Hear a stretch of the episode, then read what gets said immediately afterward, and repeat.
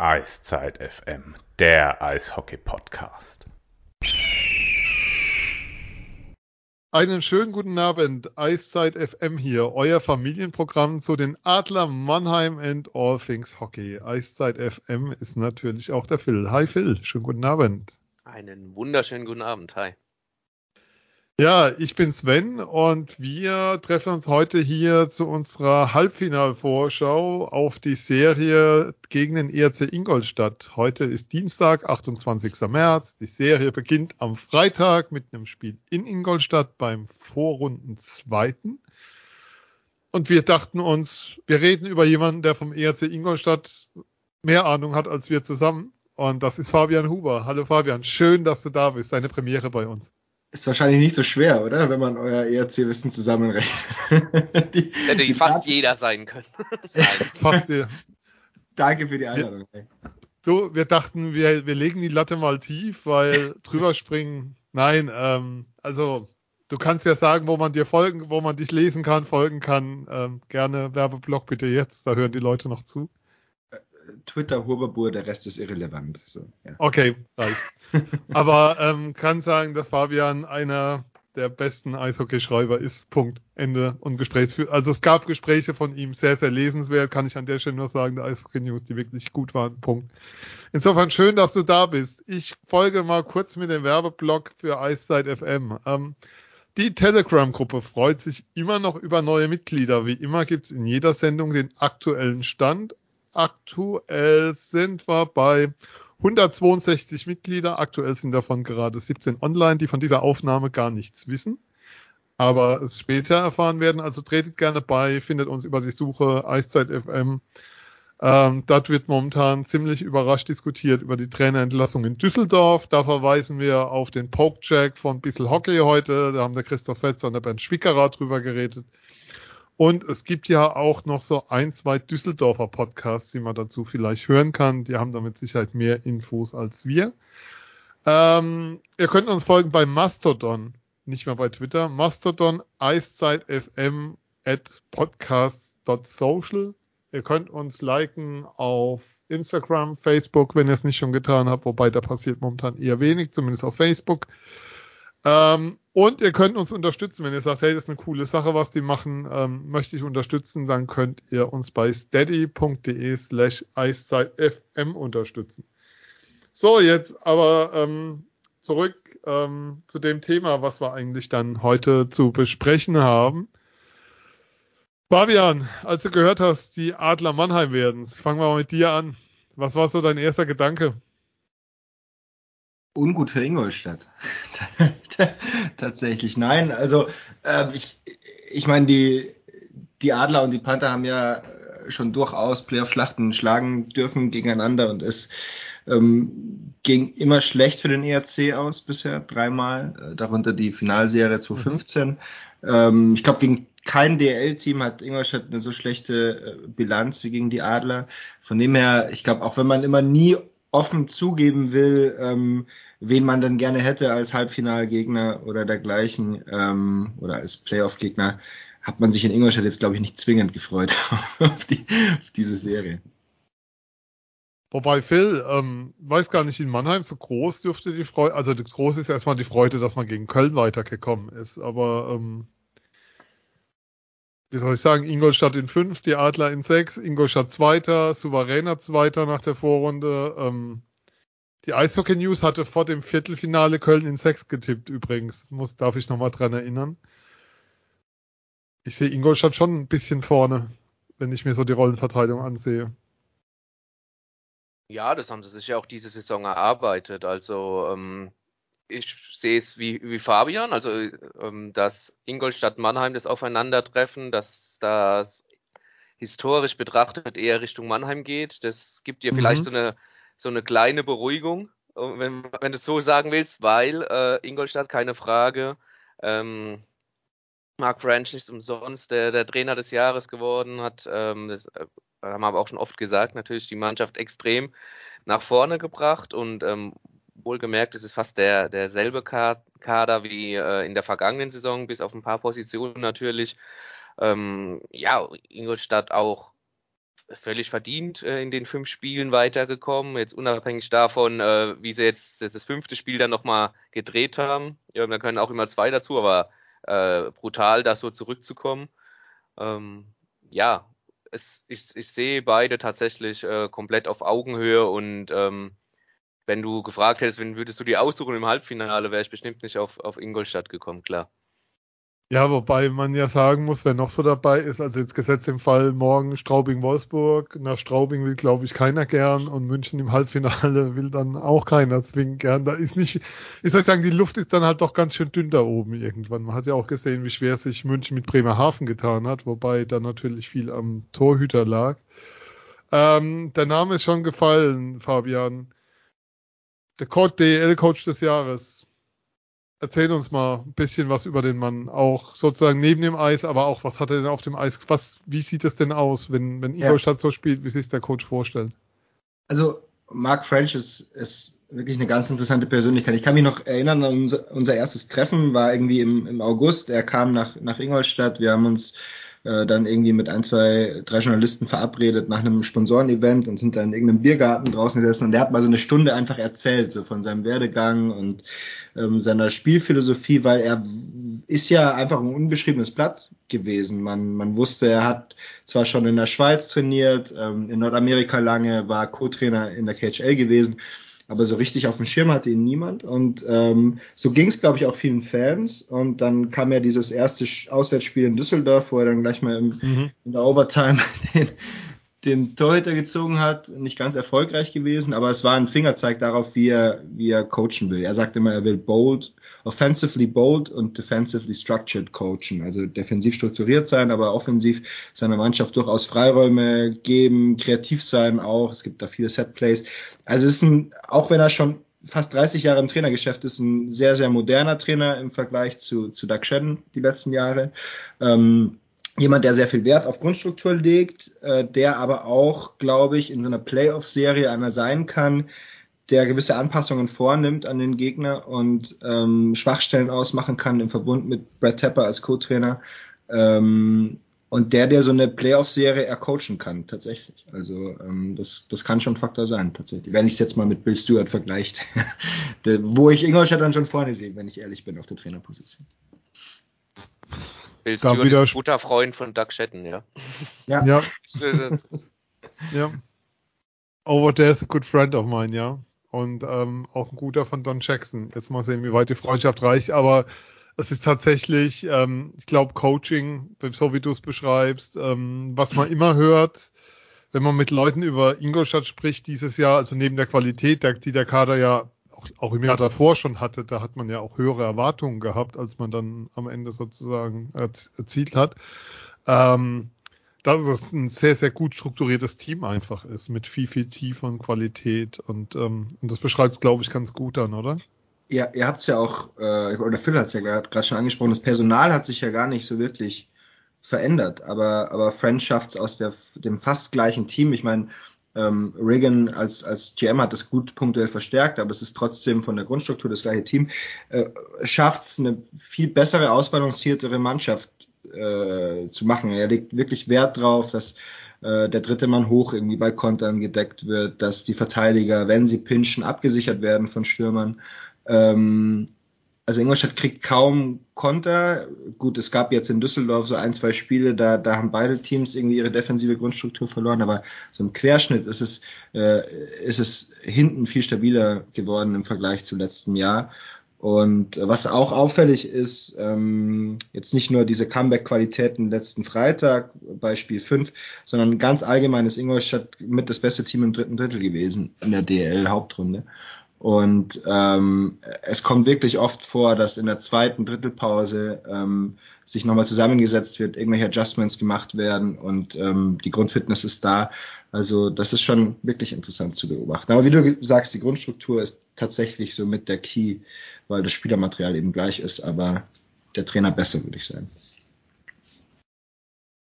Wer, wer ist denn der bessere Torhüter, Phil? Wenn, ja, ist jetzt gehen wir mal, ich mein, von ähm, durch, gehen wir mal von hinten durch. wenn wir jetzt davon ausgehen, dass das Tiefensee natürlich ähm, jetzt auch die Halbfinalserie bestreitet, wir haben nach dem Spiel äh, 6 in Köln ja mit ihm gesprochen, äh, habe ich ihn auch darauf angesprochen, äh, so ein bisschen, aber jetzt Forderungen stellt oder was sich da wieder eingliedert, wenn äh, Felix Brückmann fit sein sollte. Ist er der Frage ein bisschen ausgewichen, hat dann gesagt, äh, wenn ich spielen sollte, werde ich alles tun, um der Mannschaft zu helfen. Und wenn ich nicht spielen sollte, werde ich alles tun, um die Mannschaft entsprechend zu unterstützen. Ähm, also Tiefensee hat natürlich eine sehr, sehr gute Hauptrunde äh, schon gespielt. Das hätte so keiner vorher in dem Ausmaß ähm, gedacht und hat in den Playoffs tatsächlich nochmal eine Schippe draufgelegt. Ähm, die Köln haben es ja auch relativ früh probiert. Die haben gesehen, da ist ein 20-jähriger Goalie im Kasten. Wir versuchen den jetzt auch mal ein bisschen anzugehen, gerade in, in Spiel 3 dann. Ähm, auch in Spiel 2 schon, ja, aber äh, ja, das äh, wurde auch entsprechend verteidigt von seinen Vordermännern ähm, und der Tiefensee war einfach nicht aus der Ruhe zu bringen. Dass Michael Garteig auf Ingolstadter Seite äh, außergewöhnlicher Torwart ist für die DEL, steht, glaube ich, auch außer Frage. Ähm, er hat so ein bisschen, das ist aber jetzt nur mein äh, subjektiver Blick, ich habe natürlich nicht jedes Spiel von Ingolstadt gesehen, aber so ein bisschen gegen Ende der Saison vielleicht klein wenig abgebaut, hat in den Playoffs auch hier und da einen, einen kleiner, einen kleinen Hänger gehabt, wurde ja auch ähm, in Spiel 5 dann auch äh, ausgewechselt, was nicht das, was jedem passiert. Du, versuchst ja natürlich auch einen Torwart auch zu schützen hier und da. Ähm, aber ja, wer ist der bessere Torwart? Äh, ich sag mal jetzt, Tiefensee ist der Torwart mit der größeren Perspektive natürlich, aber nur aufgrund des Alters. Aber ähm, Garteig hat natürlich äh, die, die höhere Erfahrung und äh, wenn die Serie länger gehen sollte und es Kraftrauben wird, hat, hat Garteig für mich nach wie vor noch äh, die Schlägerspitze vorne, weil ähm, ja, du musst natürlich auch mit berücksichtigen, Tiefensee ist 20, hat jetzt sechs Playoff-Spiele gemacht, beziehungsweise fünf und, und zwei Drittel und ähm, ja, da kann es natürlich immer mal vorkommen, dass du da noch auch ein, zwei schlechtere Spiele einfach ablieferst. Und das kann in dieser Serie natürlich äh, dir am Ende das Genick brechen, ohne jetzt was heraufbeschwören zu wollen. Ist, ist denn Brückmann sicher verletzt?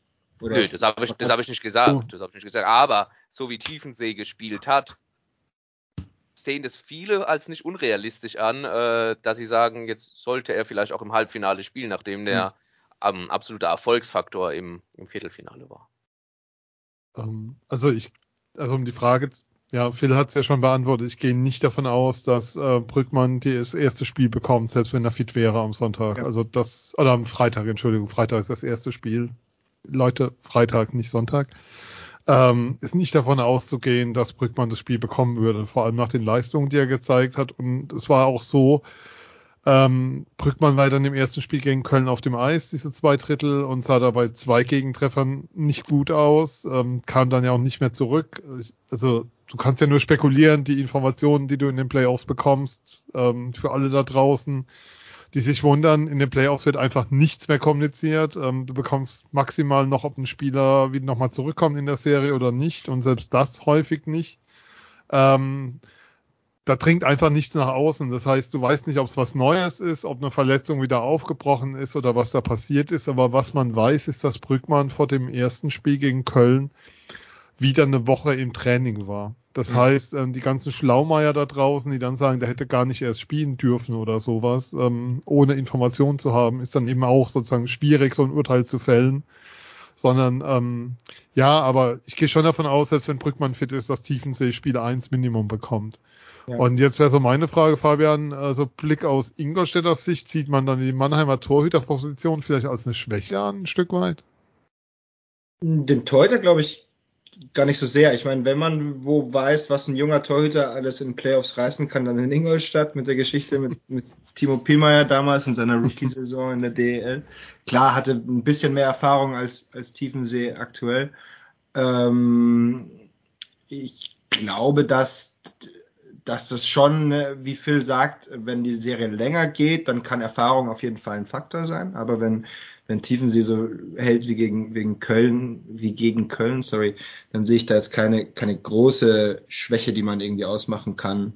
Ähm, bei Mannheim Galteig, hast du recht, Phil, ähm, hat, glaube ich, aber wie der Rest der Mannschaft im, im letzten Saisonviertel so auch ein bisschen abgebaut, weil die Spannung weg war, hatte jetzt auch gegen Düsseldorf ein, zwei Wackler drin, kann aber auch oder ist, ist äh, durch seinen spektakulären Stil und durch seine Desperation Saves auch ein Torhüter, der der wirklich auch ein guter Rückhalt sein kann in den Playoffs. Also damals gegen, gegen München, weiß ich noch, in seinem ersten Stint hier in Ingolstadt, das war nur eine Best of Three Serie.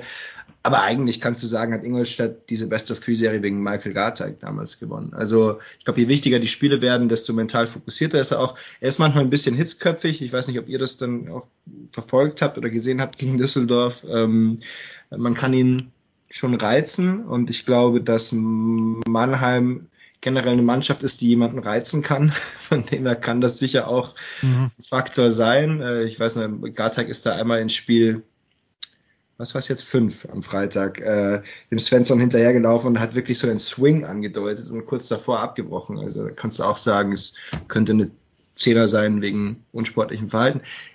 Lange Rede, kurzer Sinn, Gartag, ähm, wirklich ein sehr guter Goalie, der ja, ähm, einen spektakulären Fangstil hat und eine kurze Zündschnur ab und zu.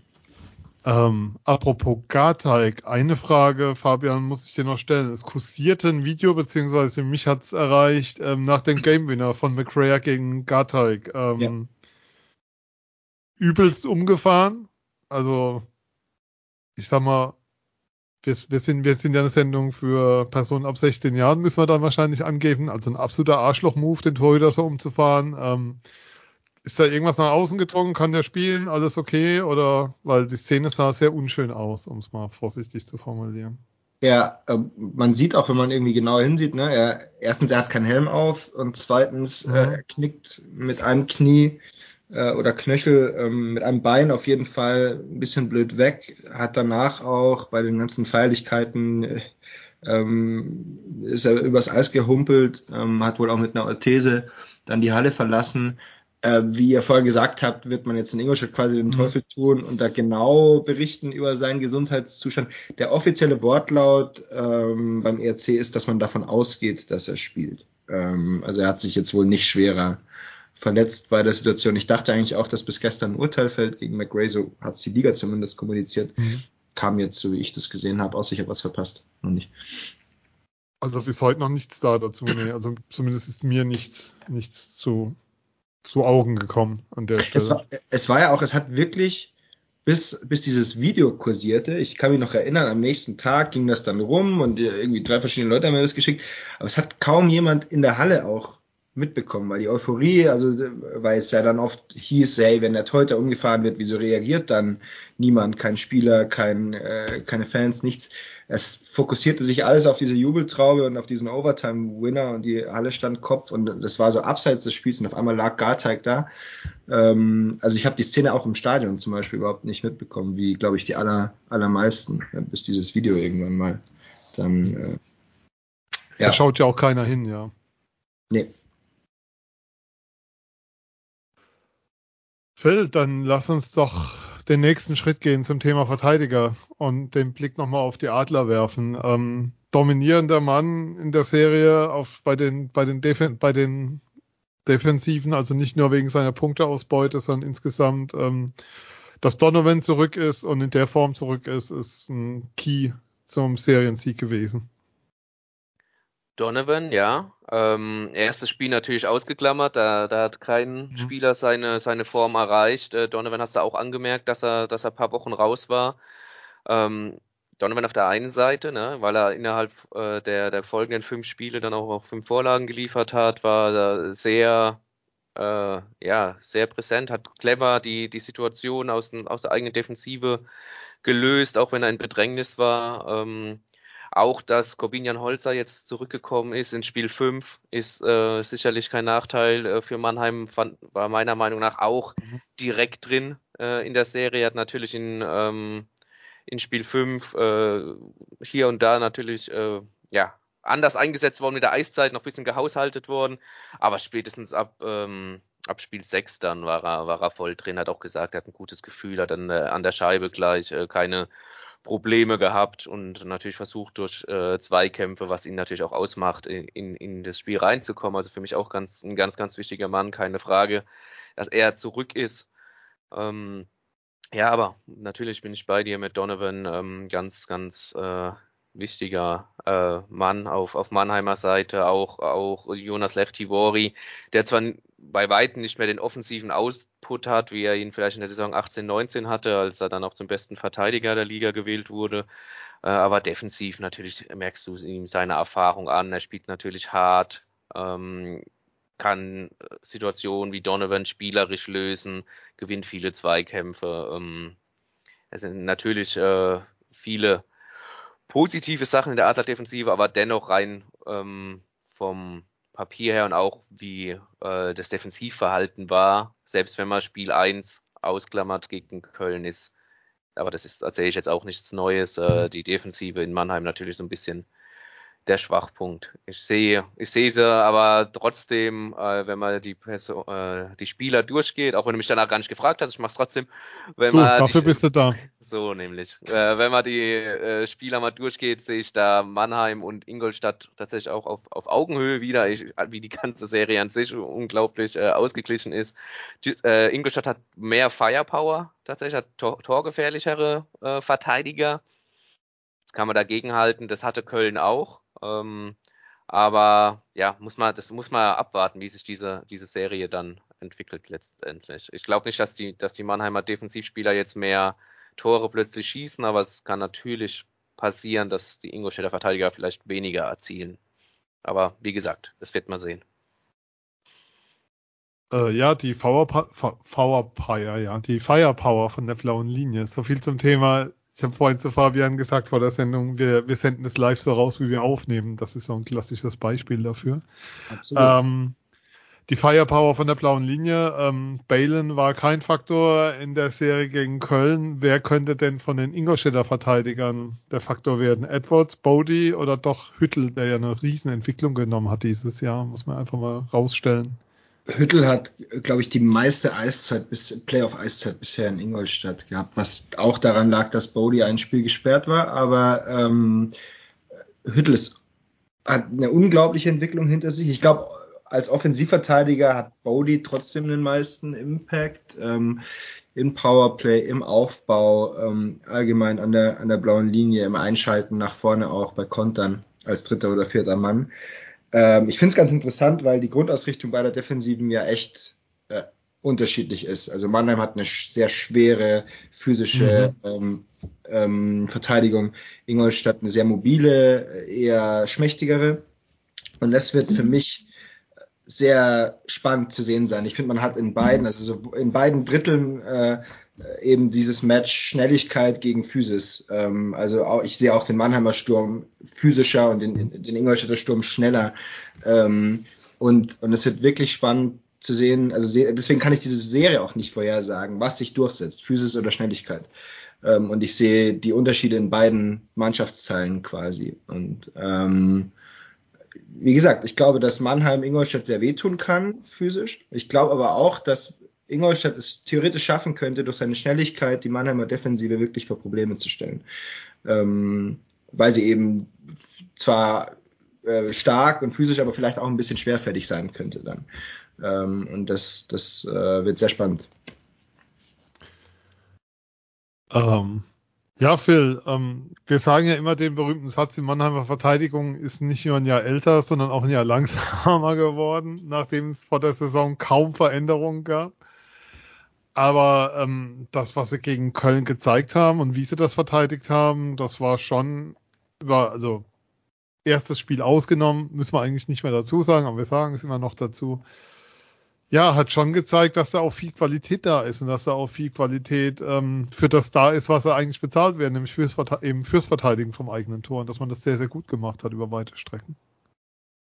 Ja, ähm, gar keine Frage natürlich. Äh, ist Qualität da vor allem natürlich auch natürlich äh, viel Erfahrung. Ähm, Holzer nochmal angesprochen, der jetzt nochmal neu reingekommen ist ab äh, Spiel 5 gradet die Mannschaft natürlich nochmal äh, total ab. Ähm, wenn der äh, da in seinen Rhythmus kommt, dann ähm, ja, kann der natürlich die ganze Abwehr mitreißen. Es, ist, es wird aber, genau das ist der Punkt, den äh, Florian angesprochen äh, sorry, das schneiden wir jetzt raus. Nein, alles gut. Das ist der Punkt, den Fabian angesprochen hat. Ähm, diese, diese Unterschiede mit äh, Schnelligkeit versus Physis. Mhm. Ähm, Köln war ja auch eher mehr äh, Richtung Mannheimer Kader gebaut, zumindest was die Defensive angeht, also groß und schwer. Äh, offensiv, ja, auch mit viel Erfahrung, mit äh, viel Firepower ausgerichtet, aber nicht so schnell wie, wie Ingolstadt, meiner Meinung nach. Die Ingolstädter Stürmer sind da schon nochmal ähm, flinker unterwegs. Ähm, ja, es wird sehr, sehr äh, spannend zu sehen sein. Ähm, eher mal die Frage äh, an, an Fabian. Ähm, man hat ja im Vorfeld gesagt, auch Mannheim-Köln könnte schmutzig werden, kann hier und da hart werden. Hart wurde es auf jeden Fall, zumindest nach den ersten 60 Minuten. Schmutzig hin und wieder auch mal. Es wurde viel Trash-Talk betrieben, wie fast üblich ist in den, in den Playoffs, aber Mannheim, Köln vielleicht noch ein bisschen mehr. Allerdings, das, was ich mitbekommen habe von Düsseldorf-Ingolstadt, äh, du hast auch Matt Bodi angesprochen, wir haben jetzt äh, mit der Zusammenfahrt von äh, Michael Garteig äh, auch schon gehabt. Also, die war aus der Ferne betrachtet jetzt nicht weniger schmutzig oder nicht weniger hart zumindest. Ne? Ich, ich, ich habe zu wenig von Köln-Mannheim gesehen, aber ähm, ich, ich fand, das Grundspiel Düsseldorf-Ingolstadt war nicht, also war wirklich nicht so physisch, weil Düsseldorf das auch nicht wollte, Ingolstadt das nicht unbedingt will. Man kann das schon, man hat auch einen giftigen Vorcheck. Ähm, es waren eher dann immer so versteckte äh, Situationen von einzelnen Spielern, die sich irgendwie nicht im Griff hatten. Bodie bei Ingolstädter Seite, ähm, bei Düsseldorf äh, war es dann eben einmal McGrayer und äh, Svensson war auch ziemlich ähm, angepisst dann in einem Spiel. Aber es, es, es ist, glaube ich, äh, ich bin gespannt, wie Ingolstadt ähm, in Spiel 1 und in Spiel 2 reagieren wird, weil sie, glaube ich, doch einen Schalter umlegen ähm, müssen, was eben Körperspiel, was Grundaggressivität betrifft. Mark French und Tim Regan sagen immer, das, das soll gar nicht so Teil unseres Spiels sein, weil wer schneller als der Gegner ist, muss überhaupt nicht die großen Checks fahren. Ähm, aber sie werden dazu gezwungen sein, weil du anders gegen Mannheim nicht bestehen kannst. Und ähm, ja, ich, also da, deswegen würde es mich auch nicht wundern, wenn Mannheim in den ersten ein, zwei Spielen durchaus äh, spielerische Vorteile ähm, hat und Ingolstadt dann erst im Laufe dieser Serie sich, sich einstellt auf, auf die, den Grundcharakter der, der Serie und dann als besser gecoachtes Team irgendwie rankommt wieder, ähm, um jetzt mal eine Prognose irgendwie zu wagen. Aber ähm, ja. Ich schaue mir gerade so ein bisschen die Time on Ice an und dann sehe ich, dass Bodie 30 Minuten spielt momentan. Ähm, du hast nur sechs Verteidiger in Ingolstadt gerade. Und das ist das äh, ähm, ein Spiel, als, als Bodie raus war, waren es sogar nur fünf. Du hast zwar Niklas Hübner als, als Nachwuchsspieler noch im Kader als theoretisch siebten Verteidiger, ähm, der aber jetzt in den Playoffs ähm, noch nicht so eine große Rolle spielt. Ben Marshall fällt aus. Ähm, deswegen ist die Ingolstädter Verteidigung auch nicht wirklich tief besetzt für die Playoffs. Von dem her würde ich den Punkt sogar in der Defensive eher Mannheim äh, äh geben, wenn wir sagen, äh, Coaching Ingolstadt, ähm, Torhüter, vielleicht leichte Vorteile Ingolstadt bis, bis gleich auf. Dann würde ich sagen, die Defensive durch den Ausfall von Ben Marshall ist in Mannheim auf jeden Fall tiefer besetzt. Kann sich da nochmal was tun, dass der zurückkommt während der Serie oder ist da komplett? Der, der ist operiert worden am Knie und fällt, fällt okay. die ganzen Playoffs aus. Dann lass uns nach vorne gehen ähm, sozusagen den, dann lass uns nach vorne arbeiten, nenne ich es mal. Ähm, Phil, ähm, wir müssen es einfach nochmal rausstellen. Bester Spieler nach Time on Ice über 60 Minuten, also wenn du 60 Minuten Time on Ice hättest, wäre es David Wolf nach der ersten Play nach den Playoffs bisher. Das ist jetzt aber kein Maßstab, aber die Reihe ähm, Godet, Plachter, Wolf ist, glaube ich, die, soll ich sagen, wenn, wenn Ingolstadt die nicht stoppt, werden sie ein Problem haben, die Serie zu gewinnen, nennen wir es mal so. Ja, richtig, brauchen wir jetzt kein, kein Prophet ja. sein, denke ich. Äh, Köln hat es nicht geschafft. Äh, Mannheim hat in der Serie gegen Köln natürlich schon gezeigt, äh, dass auch andere Spieler treffen können.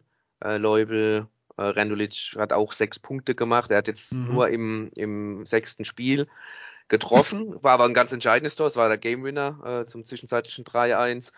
Ähm, Taro Jentsch hat auch äh, die ersten, äh, zwei, das erste 2-3 Spiele, aber klar, ähm, sehr, sehr gut gespielt, auch mit Innes dabei. Aber ähm, die, die Mannheimer Mannschaft wurde in der Offensive ganz klar von der Reihe Plachter, Godet, äh, Wolf getragen, äh, die natürlich physisch sehr, sehr stark ist, was tatsächlich ein, ein wichtiger Punkt sein könnte, die den Torriecher haben, die momentan auch absolut den Lauf haben. Ähm, ich meine, wissen wir ja, Blachter und Wolf spielen schon ewig zusammen. Äh, Godet hat die Klasse, um einfach da ähm, ja, reinzufinden. Der ist ja, war ja immer mal drin, dann ja lang verletzt. Also er hat schon die Vorbereitung ja mit den beiden begonnen. Das hat eigentlich schon sehr schnell sehr gut ausgesehen, hat schon in der Vorbereitung ja verletzt, ist dann wieder zurückgekommen, hat sich nach zwei Spielen wieder verletzt. Und dann, als er wieder zurückgekommen ist, hat gerade äh, Leubel mit den mit Blachter und äh, Wolf sehr gut harmoniert. Ähm, das haben sie dann erst jetzt tatsächlich wieder in den Playoffs umgestellt, dann haben sie ein Spiel gebraucht und äh, seitdem flutscht's.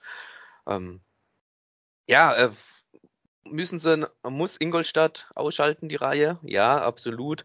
Ähm, ist das anders. Äh, Ingolstadt ist für mich dafür aber ähm, weniger ausrechenbar in der Offensive, als, mhm. als es vielleicht Mannheim momentan ist. Also Mannheim muss auf der anderen Seite auch definitiv sein Secondary, Secondary Scoring äh, ja, einfach finden oder noch besser herausarbeiten, um dann auch ähm, ja, einen Seriensieg ja. zu bekommen einfach. Also die ähm, Chance darauf zu, zu haben.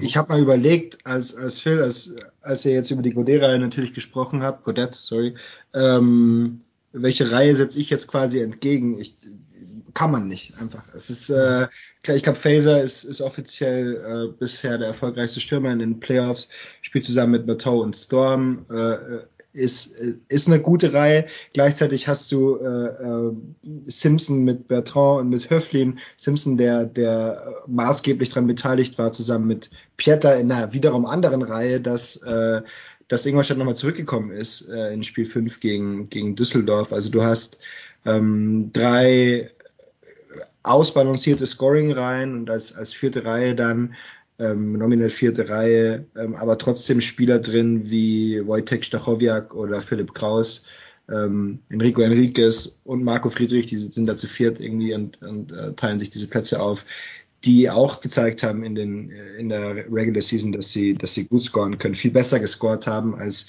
die letzten Jahre. Ähm, bin mal gespannt, ob Jerome Flake Eiszeit sieht. Der war jetzt überzählig äh, im, im Viertelfinale war auch schon während der Hauptrunde öfter mal draußen und French hat ihn dann ab und zu mal gebracht, wenn es dann doch gegen physischere Gegner ging. Also kann ich mir schon vorstellen, dass, dass er nochmal reinrutscht. Ähm, ja, aber wie du sagst, Ingolstadt ist schwer auszurechnen in der, in der Offensive. Ähm, und ähm, jedes Spiel kann irgendeine andere Reihe vorstechen oder jedes Drittel. Ähm, und äh, ja, da, da sticht keiner raus. Und mich wundert es bei Mannheim auch, weil die ganze Saison über, glaube ich, war das ja auch recht gut verteilt ne? mit den mit den Torschützen und äh, ähm, ich glaube ähnlich wie in Ingolstadt jetzt keinen 20 Tore Mann im Kader äh, gehabt, wenn ich es richtig im Hinterkopf mhm, ja. habe. Ähm, ähm, von dem her, dass sich jetzt die Reihe rauskristallisiert, wird man in Ingolstadt sicher auf, auf dem Schirm haben und bin gespannt, wie, wie das dann gematcht werden soll um nochmal eine Zahl reinzugeben, ähm, Plachter hatte am Freitag in dem 4 zu 3 Spiel, ähm, das gedreht wurde, 30 Shifts. Der ist 30 Mal aufs Eis gegangen. Also das zeigt einfach aus den Workload und die Bedeutung, die er hat. Also da spielt er auch PK ganz viel.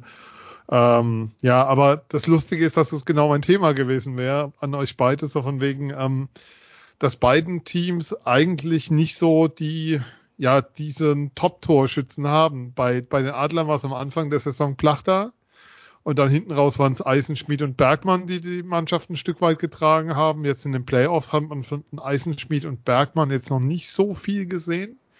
Und bei Ingolstadt ist ja auch so, Ingolstadt hat eine sehr tiefe Offensive. Ähm, wenn ich da drauf schaue, dann ähm, was für mich immer noch ein Stück weit positiv überraschend ist, ist so der Ex-Adler Mirko Höflin einfach zu sehen, auch ähm, wie der punktet. Fabian kann es gerne was zu sagen, aber es gibt jetzt nicht so diese, wie soll ich sagen, diese zwei Spieler, die du rausnehmen musst, wie andere Vereine so haben. Nee, und das macht es schon schwer in der, in der Vorbereitung. Ne? Du kannst nicht sagen, äh, hier, Stuart wird sich nicht äh, in die Kabine stellen und drei Nummern nennen und sagen, so, die schaltet ihr aus, dann sind wir fein. Äh, sondern ähm, du musst immer damit rechnen, dass irgendwas passiert. Mirko Höflin ähm, hat nochmal einen riesen Sprung gemacht, hat sich, glaube ich, allgemein in Ingolstadt ähm, echt von Jahr zu Jahr äh, gesteigert. Ähm, war noch nicht ganz so auffällig in, in, in der Playoff-Serie gegen Düsseldorf, auch wenn er dieses Zaubertor hatte dann in Spiel 5. Ähm, wird sich auch einfinden müssen in diese Serie, weil er, glaube ich, ein Spieler ist, der die Physis nicht ganz so mag. Ähm, also äh, auch zum Beispiel Stachowiak ist in den Playoffs bei weitem noch nicht auf dem Level gewesen, dass er schon in der Hauptrunde gezeigt hat. Ähm, aber nochmal, es wird eine komplett andere Serie, weil Ingolstadt musste gegen Düsseldorf äh, hatte da, die hatten Haukeland im Tor, die haben das Spiel nicht machen wollen. Ähm, Ingolstadt musste viel mehr investieren. Man sieht es auch irgendwie. ERC mhm. hat gestern, glaube ich, eine Statistik gepostet. Total Time on Ice während der Playoff-Serie war, war Ingolstadt doppelt so lange im gegnerischen Drittel als Düsseldorf. Ähm, und es wird anders sein gegen München, äh, gegen München sage ich schon, Entschuldigung, gegen Mannheim. Das schneidest du jetzt bitte raus. Und das wird anders sein gegen Mannheim, ähm, weil ähm, es von den Spielanteilen ausgeglichener wird. Und weil, ähm, ja, wenn Höflin nicht scoret, dann werden es andere tun müssen. Und äh, ich bin gespannt, wie gesagt, wie die Toreverteilung ist in Ingolstadt und ähm, ob man ob man die Reihe um Godet und äh, Wolf und Plachte irgendwie gemanagt kriegt. Oder ob vielleicht ja. andere Leute in die Bresche springen in Mannheim. Ne? Also es ist ja selbst vierte ja. Reihe Eisenschmidt, Leubel äh, ähm, ähm, ist ja auch Firepower dahinter eigentlich. Ja, das ist ja der Punkt, dass, dass sich jetzt alles wieder so auf diese Top-Reihe in Mannheim konzentriert und dann schaust du dir den Kader an und denkst dir, naja, dann kommen in der anderen Reihe Wohlgemuth, Krämer, Bergmann. Das ist jetzt eine Reihe, die wäre bei vielen DL-Verein zumindest nah an der Top-Reihe dran, um es mal so ja. zu formulieren. Ähm, dann hast du Jens McGinnis Rendulic, die sehr gut funktionieren. Also Taro Jens hat sich in den Playoffs echt nochmal rausgespielt und dann hast du eben noch Eisenschmied, Leubel und Thiel, wo dann meistens oder oft noch ein anderer Flügelspieler dazu kommt. Die Kadertiefe und also du hast noch zwei Spieler mit Nigel Dawes und Swart, Jordan Swartz, wo es sein kann, dass zumindest einer von ihnen zurückkommt innerhalb der Halbfinalserie. Das ist allerdings noch offen. Ähm, wenn jetzt noch ein Dawes zurückkommen würde, mal angenommen, hättest du auch diesen Spieler, der diesen, Score, diesen Scoring-Touch hatte, den Adlern ähm, gegen Köln oft abging, gerade in den Heimspielen. Also es gab Spiel, gerade Spiel 3, wo sie die Chancen ohne Ende hatten, was sie eigentlich gewinnen müssen und dann der Overtime verlieren. Wenn du da einen Spieler hast, der weiß, wo die Hütte steht, das würde dir dann schon nochmal also nochmal eine andere Qualität geben, die du momentan vielleicht in der Form nicht hast und die dir ein bisschen gefehlt hat. Gibt es denn eigentlich Spieler bei Ingolstadt, die dann noch irgendwo draußen sind? Ich frage jetzt mal ganz doof. Ähm. Nee, also Marshall ist raus für die Saison und Brian, Brian Gibbons ist schon seit ähm, Monaten äh, wie, oder zumindest seit äh, ein paar Monaten wieder in Kanada. Der ist mit einem Kreuzband und Innenbandriss auch äh, für die ganze Saison draußen. Dafür ist ja Mato dann mhm. äh, gekommen, ähm, von dem er nur zwei Langzeitverletzte und, und ähm, das kleine Fragezeichen hinter Garteig. Ähm, aber ansonsten alle. Wie waren die Leistungen von Kevin Reich, um jetzt die Frage dann noch zu stellen? Ja. Hatte eine schwierige Saison, hat ist gut gestartet und ähm, hatte dann recht, recht schnell zwei oder drei äh, Shutouts und, und war da immer ganz ganz vorne, auch was ähm, Gegentorschnitt betrifft, DL-weit und ähm, hat aber von Anfang an weniger Spiele bekommen als, als Gartag. Also es hat sich recht, recht schnell rauskristallisiert, dass Gartag da die Nummer eins ist und ähm, ähm, hatte dann eine mental schwere Phase, weil mhm.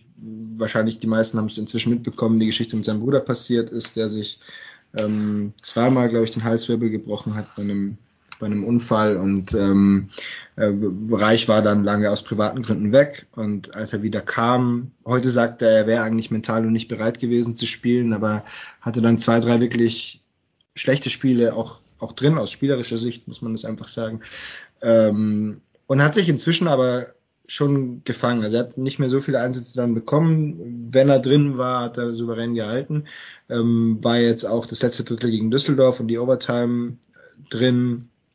Ähm, hatte da einmal Glück, dass Abseits abgepfiffen wurde, sonst hätte er ein Softgoal bekommen, aber ansonsten ähm, sagt er, er ist mental wieder auf der Höhe und er hat sich damit arrangiert, dass er Nummer zwei ist. Ähm, was glaube ich auch daran liegt, dass er weiß, dass er im nächsten Jahr nicht mehr in Ingolstadt spielen wird, mhm. sondern nach, nach Iserlohn geht. Und ähm, glaube ich, also sollte Garzak ausfallen, hat, hat Mannheim da wahrscheinlich schon Vorteile. Aber ähm, sicher auch ein Spieler, den du, bei dem dir jetzt nicht Angst und Bange sein muss, wenn er, wenn er zwischen den Pfosten steht ähm, in den Playoffs. Ich erinnere mich an einen überragenden Kevin Reich in der Olympiahalle in München damals gegen die Adler Mannheim. Insofern.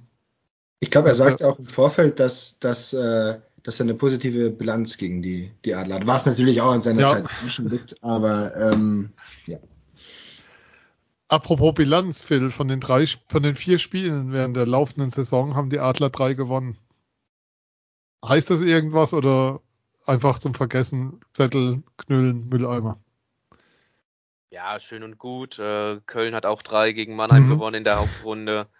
Äh, ich kann mich an eine Saison erinnern, 2004, 2005, da hat äh, Frankfurt vier gegen Mannheim gewonnen im Halbfinale und Mannheim hat dann sich in fünf durchgesetzt.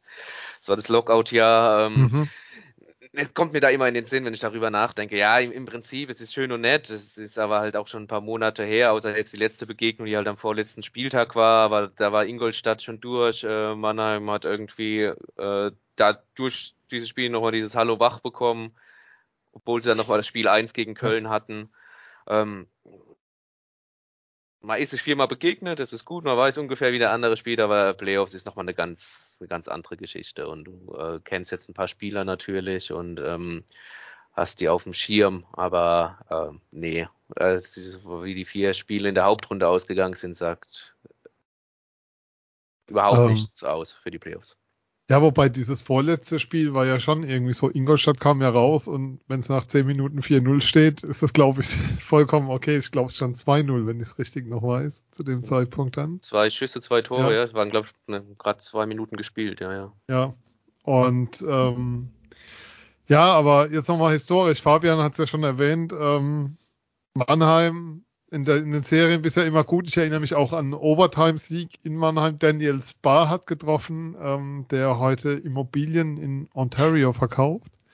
Ähm, war dort Mitarbeiter des Monats vor kurzem zu sehen auf seinem Instagram-Account, wer dem folgen mag. Ähm, Phil, historisch Meister geworden in Ingolstadt, die Adler natürlich. Das ist so das, was raussticht.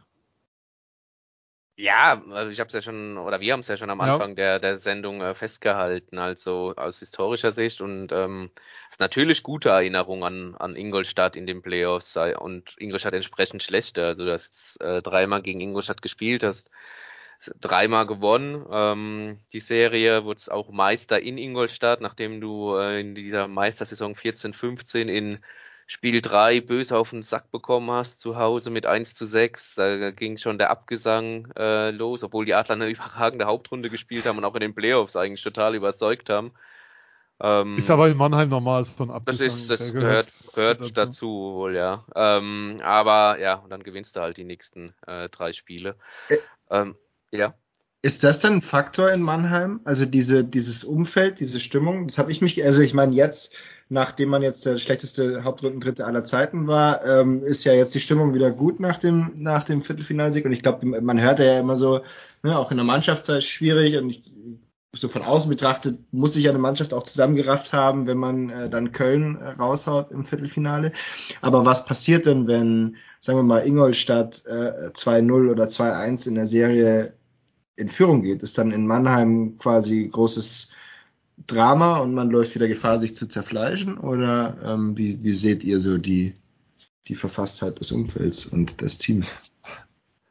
Also ähm, ich würde das unterscheiden wollen zwischen Umfeld und Team ein Stück weit. Also ähm, das Team erscheint mir momentan sehr, sehr gefestigt als Team. Also für mich ist wirklich sinnbildlich dafür dieses Schlussdrittel in Köln ähm, wo du einfach mit 0-0 rausgehst. Also ich hätte nicht gedacht, dass du mit 3-2 ins letzte Drittel gehst und dass, dass das Spiel dann 3-2 ausgeht und wie sie das verteidigt haben, wie da Schüsse geblockt werden und auch wie sozusagen der Workload jetzt genommen wird, da hat sich schon was getan. Also das schon, also du hattest massiven Redebedarf während der Hauptrunde. Ich habe hier auch in der Sendung die, Tren die Trennung vom Trainer gefordert. Kommt, kommt in meiner Podcast-Karriere kam das bisher auch noch nicht vor. Ähm, aber du hast Gefühl, das Team regelt das gerade ziemlich gut, mhm. intern und das jetzt ist sozusagen dieses Ziel da und äh, man hat in der Serie gegen Köln jetzt auch gesehen, dass es weit tragen kann. Also wie sie dieses 0-3 in ein 4-3 verwandelt haben, das, das passiert nicht beim Team, dass das komplett am Boden liegt, das nur von Selbstzweifel und Neid zerfressen ist und das sich gerade nicht hinter einem Ziel vereint. Ja. Dass da, wie soll ich sagen, dass da in der Kabine immer ähm, Einigkeit herrscht, ist, ist auch klar, dass das nicht so ist, aber dass momentan sich hinter diesem, wie gesagt, hinter diesem Ziel stehen alle und da, da ist ein Team gewachsen einfach und das, es war ja die Frage vor den Playoffs, ähm, bekommst du die Adler aus dem Februar? Also die einfach nur auf den Sack gekriegt haben, verloren haben, wirklich grausames Eishockey gespielt haben, oder bekommst du die Adler der letzten zwei Spiele, die gegen Ingolstadt nach 20 Minuten angefangen haben, Eishockey zu spielen und die Düsseldorf sehr souverän geschlagen haben mit 4 zu 0. Und das erste Spiel war so ein Signal, oha, es sieht nach den Februaradlern aus. Und dann ab Spiel zwei waren dann die Adler da, ähm, die du eben sozusagen, die du dir vorstellen konntest. Und wenn sie das halten gegen Ingolstadt, werden sie dann eine gute Chance haben. Das Umfeld ist aber eins, ähm, es gab beim ersten Spiel eine Szene, Brückmann sah nicht gut aus, ich glaube, stand 0-3 zu dem Zeitpunkt und es kommt ein weiter Pass auf sein Tor, eigentlich so ein klassisches Icing. Und er hält den mit der Kelle und legt ihn raus und dann kommen ein paar höhnische Rufe aus dem Fanblock. Es waren nicht zwei oder drei, sondern es waren viele Leute. So, mhm. oh, den hat er. Und never too high, never too low gilt eigentlich auf dem Eis, aber neben dem Eis kann es ähm, irgendwie ja nie, nie weit nach oben und nie weit nach unten genug ausschlagen. Und das ist so, also Drama Queen ist da schon geboten. Ja. Wobei ich glaube, dass mit dem Halbfinale-Einzug jetzt die Saison ein Stück weit geheilt ist. Auf der anderen Seite, wenn du jetzt 0-4 gegen Ingolstadt rausgehen solltest, was ja kein, also es sind ja alle Ergebnisse möglich in so einer Serie, dann ist halt das Drama wieder riesengroß. Das, und das ist tatsächlich schwer einzuschätzen, wie damit umgegangen wird. Hm. Ja, wird, wird spannend sein. Ja. Also ich, man sagt ja immer von der Serie, es wird eine enge, umkämpfte ja. Serie. In dem Fall würde ich jedes dieser drei Worte ähm, unterschreiben. Ich, ich äh, wahrscheinlich werden wir es am Ende noch äh, und tun und tippen, aber ich, ich tue mich tatsächlich schwer. Gegen Düsseldorf ähm, hätte ich gesagt, in fünf, sechs Spielen, wenn alles seinen normalen Gang läuft, ähm, ist Ingolstadt einfach das bessere Team. Ähm, bei Mannheim Köln fand ich schon ein bisschen schwierig, mhm. weil Köln, äh, weil, weil, wie du sagst, du eben nicht wusstest, welches Mannheim kommt jetzt raus in den Playoffs. Aber jetzt diese Halbfinalserie ist für mich absolut offen im Ausgang und ähm, wirklich pari und äh, ja, schauen wir mal. Wie ist denn die Stimmung in Ingolstadt? Das Spiel war, Stehplätze gab es keine mehr. Ein Freund wollte sich eins kaufen auf der Heimfahrt von Köln, da gab es schon keine mehr für den Heim. Da war alles dicht, hatte ich gesehen. Also, also Euphorie scheint da zu sein jetzt. Auf jeden Fall. Also nachdem auch während der Hauptrunde die Zuschauerzahlen wirklich enttäuschend waren, du kaum mal über 4000 Leute im Stadion hattest, äh, und jetzt kostet ein Stehplatz 30 Euro auf einmal und äh, ähm, äh, die Fankurve ist innerhalb von eineinhalb Stunden ausverkauft. Ähm, Stand jetzt, glaube ich, sind beide Spiele, also ich glaube, für Spiel 3 gibt es noch vereinzelt Gästeblock-Tickets, aber ansonsten ist, sind beide Spiele restlos ausverkauft. Also die Euphorie ist, ist so groß wie seit dieser ähm, Finalsaison 2014-15 nicht mehr. Man hat aber auch schon lange keine Playoff-Serie mehr gewonnen in Ingolstadt.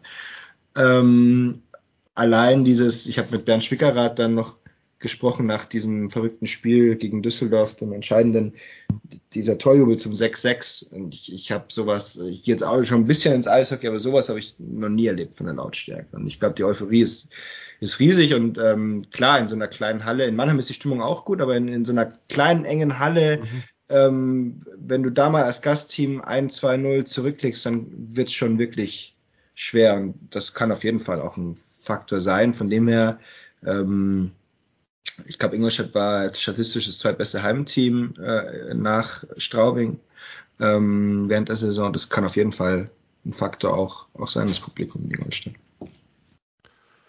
Phil, was brauchen die Adler denn?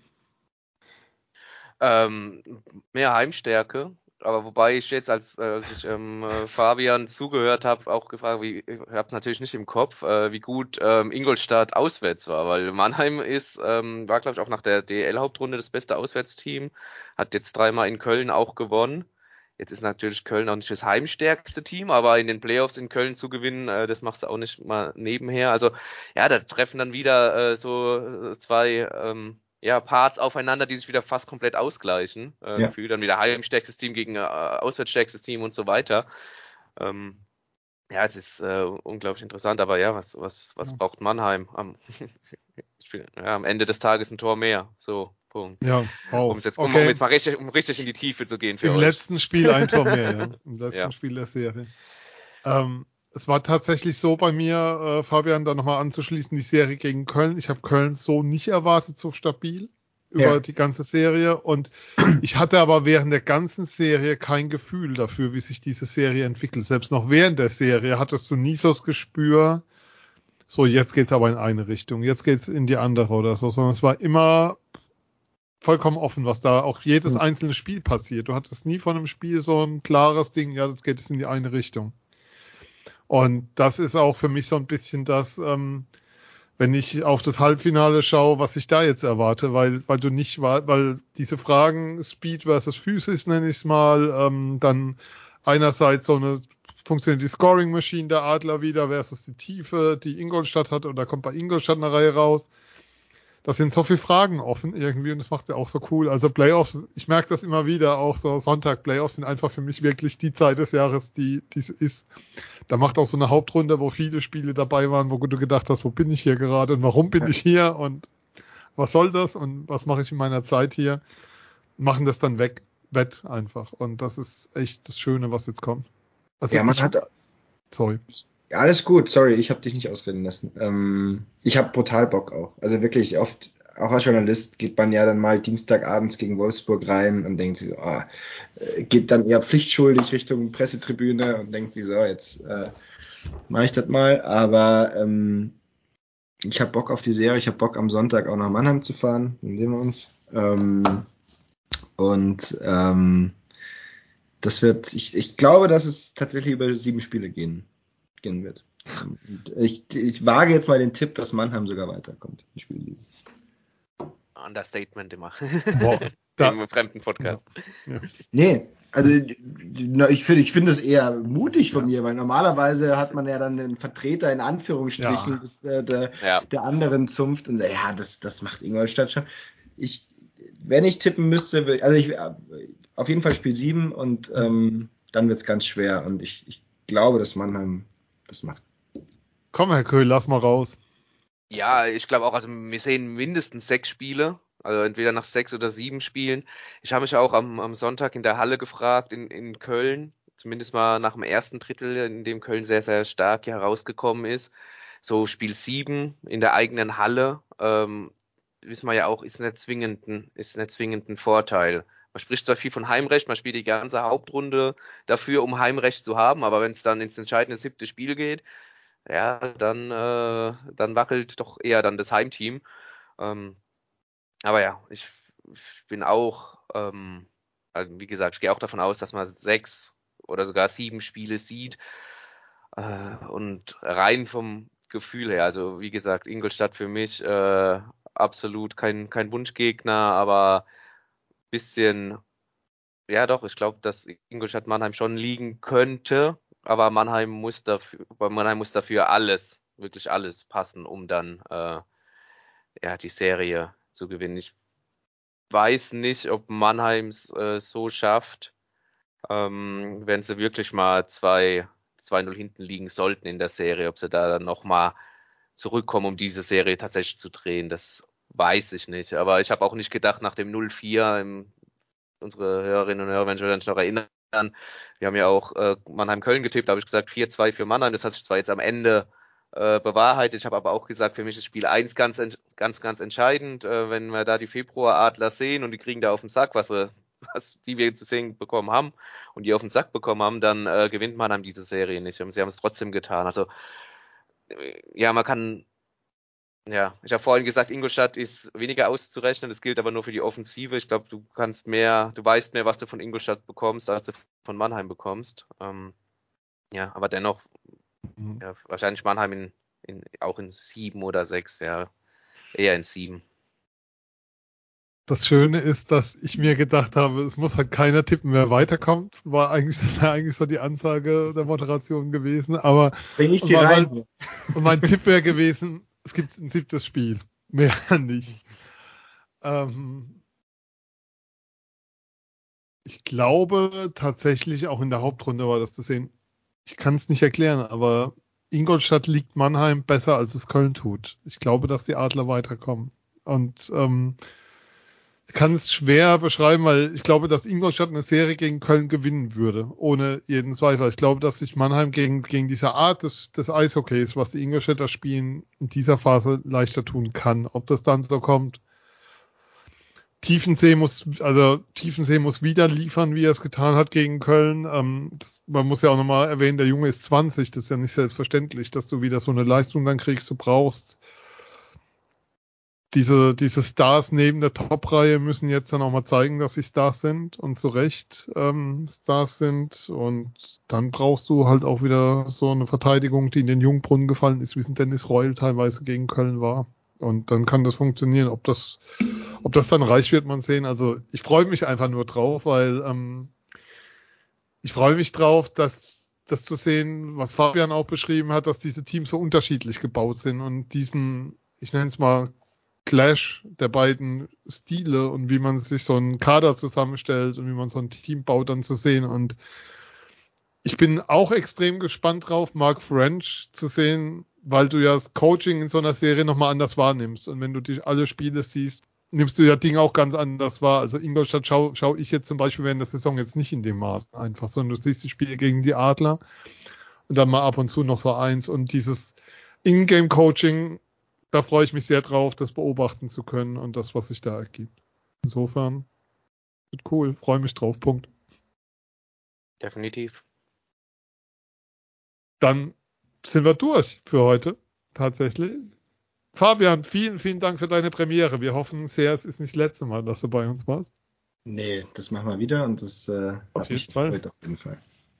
Also sehr gerne. Ähm, Herr Köhl, wir sehen uns am, also wir, Fabian, wir sehen uns auch am Sonntag. Ähm, wir sehen uns Sonntag spätestens in Person, ne? Ich freue mich drauf. Machen Ebenfalls. Ähm, dann sehen wir uns Sonntag persönlich.